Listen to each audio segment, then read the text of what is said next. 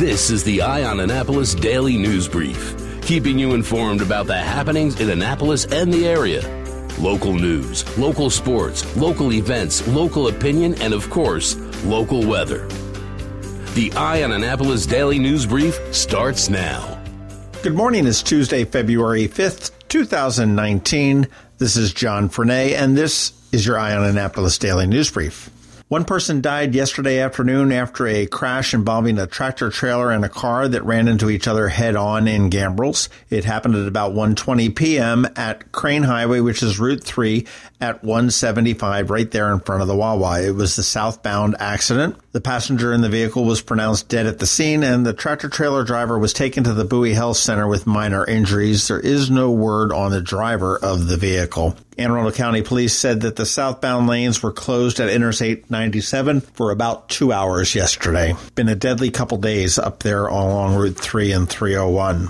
Some scary moments yesterday morning in Linthicum. At about 9 a.m., Anne Arundel County police were called to the Shell gas station at 263 Camp Meade Road in Linthicum for an armed carjacking. When they got there, they found the victim, and he apparently was flagged down by a male in Baltimore City who asked for a ride to work, which purportedly was the Shell gas station. He gave him a ride to the gas station, and the suspect displayed a handgun and told the victim to exit the vehicle. The victim did exit the vehicle, and the suspect fled in the vehicle. Officers did finally locate him and took him into custody. They did find a BB gun on his body. There were no injuries, but boy, quite a scary bit of time. Police arrested Dante Michael Early, 26, of the 3100 block of Blair Road in Baltimore, charged with armed carjacking, armed robbery, robbery, unauthorized removal of motor vehicle, and theft.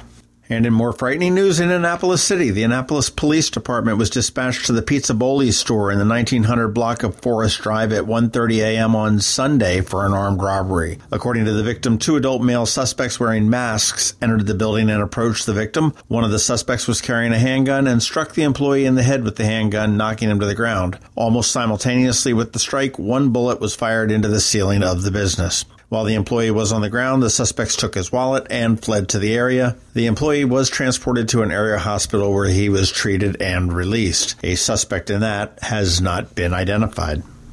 Just as Key School is reeling with the allegations of sexual misconduct on their campus, Phil Davis of the Capital has an article about Monsignor Slade Catholic School, where a John Doe, a former student, is alleging that the former principal sexually abused him over a two year period while he was a student at the Glen Burnie School. In the lawsuit, John Doe says that Gregory Jones, who was the principal between 2005 and 2013, sexually abused him while he was a student in the program.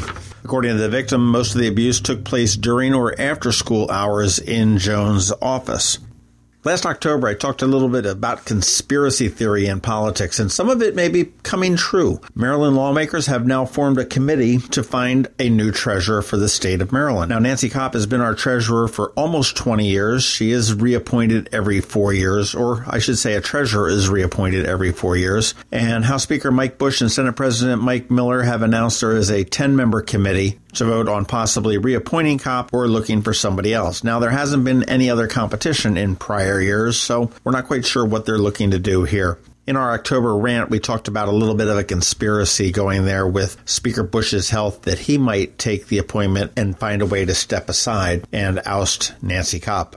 As dysfunctional as Maryland's legislature seems to be at times, boy, we're not Virginia. If you're not following this fiasco, Governor Ralph Northam is facing increased criticism over the emergence last week of a racist photo on his medical school yearbook page. Now, in his medical school yearbook, there was a picture on his page of a man in a full, of a person in a full Ku Klux Klan outfit and another man in very dark blackface, all dressed up with striped pants and everything else. It surfaced after 30 years, and Northam initially said that it was him. He apologized for it, and he said he wasn't going to resign and he was going to do the people's work that they elected him to do. And then he said, no, it wasn't him. And he said that he knew that it wasn't him because he was doing a Michael Jackson impersonation in blackface. I'm not quite sure what's going on there, why he thinks any of this is acceptable. There are calls for his resignation from both his own Democratic Party as well as Republicans. And as he is dealing with that, his potential successor, should he resign, Lieutenant Governor Justin Fairfax, was just hit with some sexual assault allegations. Way to go, Virginia. All right, let's end the day on a couple of good notes. This one is a great story. Maryland's Comptroller Peter Franchot awarded the William Donald Schaefer Helping People Award for Anne Arundel County yesterday morning to Mackenzie Boughey. Now, you may not know Mackenzie, but I'm sure you've seen her and you probably have heard her. She was compelled by the violence at Parkland last February, and she really forged a path forward. She organized the March for Our Lives in Annapolis, which is one of the largest rallies the city has ever seen, and she has demanded respect of municipal legislators, state representatives, and U.S. Congress members through her continued and consistent advocacy. In a statement, Franchot had said, She has taught us that not only do our children have a voice, but we should be doing everything we can to elevate them. Congratulations, Mackenzie, and best of luck on all your future endeavors. And we echo that entirely. Oh, and I mentioned Mackenzie was heard. If you've ever heard a great kid bagpiping, that's probably Mackenzie. She led the March to Remember the Slain Capital Gazette employees back in July. All right, that is it for the top news today. Please make sure you're checking out eyeonannapolis.net because it will update throughout the day with all sorts of stuff that we don't know is coming down the line. Please check out our link in the top of the show notes and find out all the different ways that you can connect with us. Give us a recommendation or a review to your friends and colleagues. That would be much appreciated. And we have George Young, of course, with DMV Weather, and he's coming up in about a minute after this message from Union Jacks.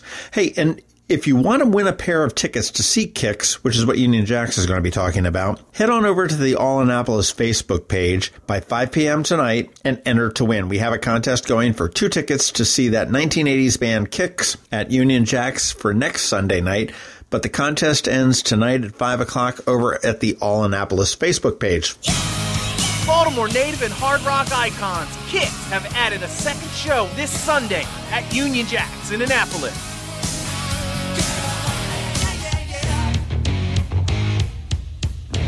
Doors open at 4 p.m. for dinner. General admission and VIP tickets are available. VIP includes a meet and greet before the show. Don't miss platinum selling Kix this Sunday at Union Jacks in Annapolis. For tickets and more info, go to unionjacksannapolis.com. Going out? You need the most up to date local weather. Here's George Young from DMV Weather in Annapolis with today's forecast.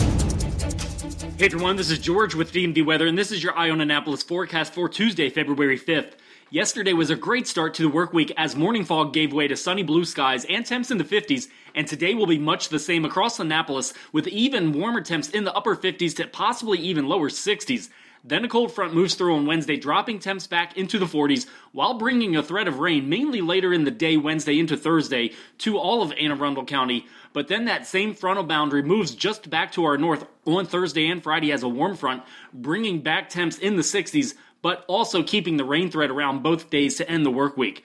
Okay, that's it for today. This is George Young of DMV Weather. Make it a great day out there and enjoy the warm temps while we have them. And be sure to get our free app on all of your devices by searching for DC MDVA Weather in the Apple or Google App Stores. And also follow us on Facebook and Twitter and on our website at dmvweather.com so you can always stay weather informed. Imagine your child saying, Guess what I learned in school today? At St. Andrews, it happens every day. We asked Emma and Lawson why. We grow winter greens in our garden to make smoothies. Second graders are the chicken checkers, and our eighth graders take care of our goats. Our classes are the perfect size, which means we get to know each other well, and our teachers know us. Visit St. Andrews Day School's open house Friday, March 8th from 9 to 11 a.m. or call 410 266 0952 for a tour. You've been listening to the Eye on Annapolis Daily News Brief. Tell your friends and colleagues this is the podcast where you can keep up on the latest with what's going on in Annapolis. And also tell them about our website, eyeonannapolis.net, where you can find even more information.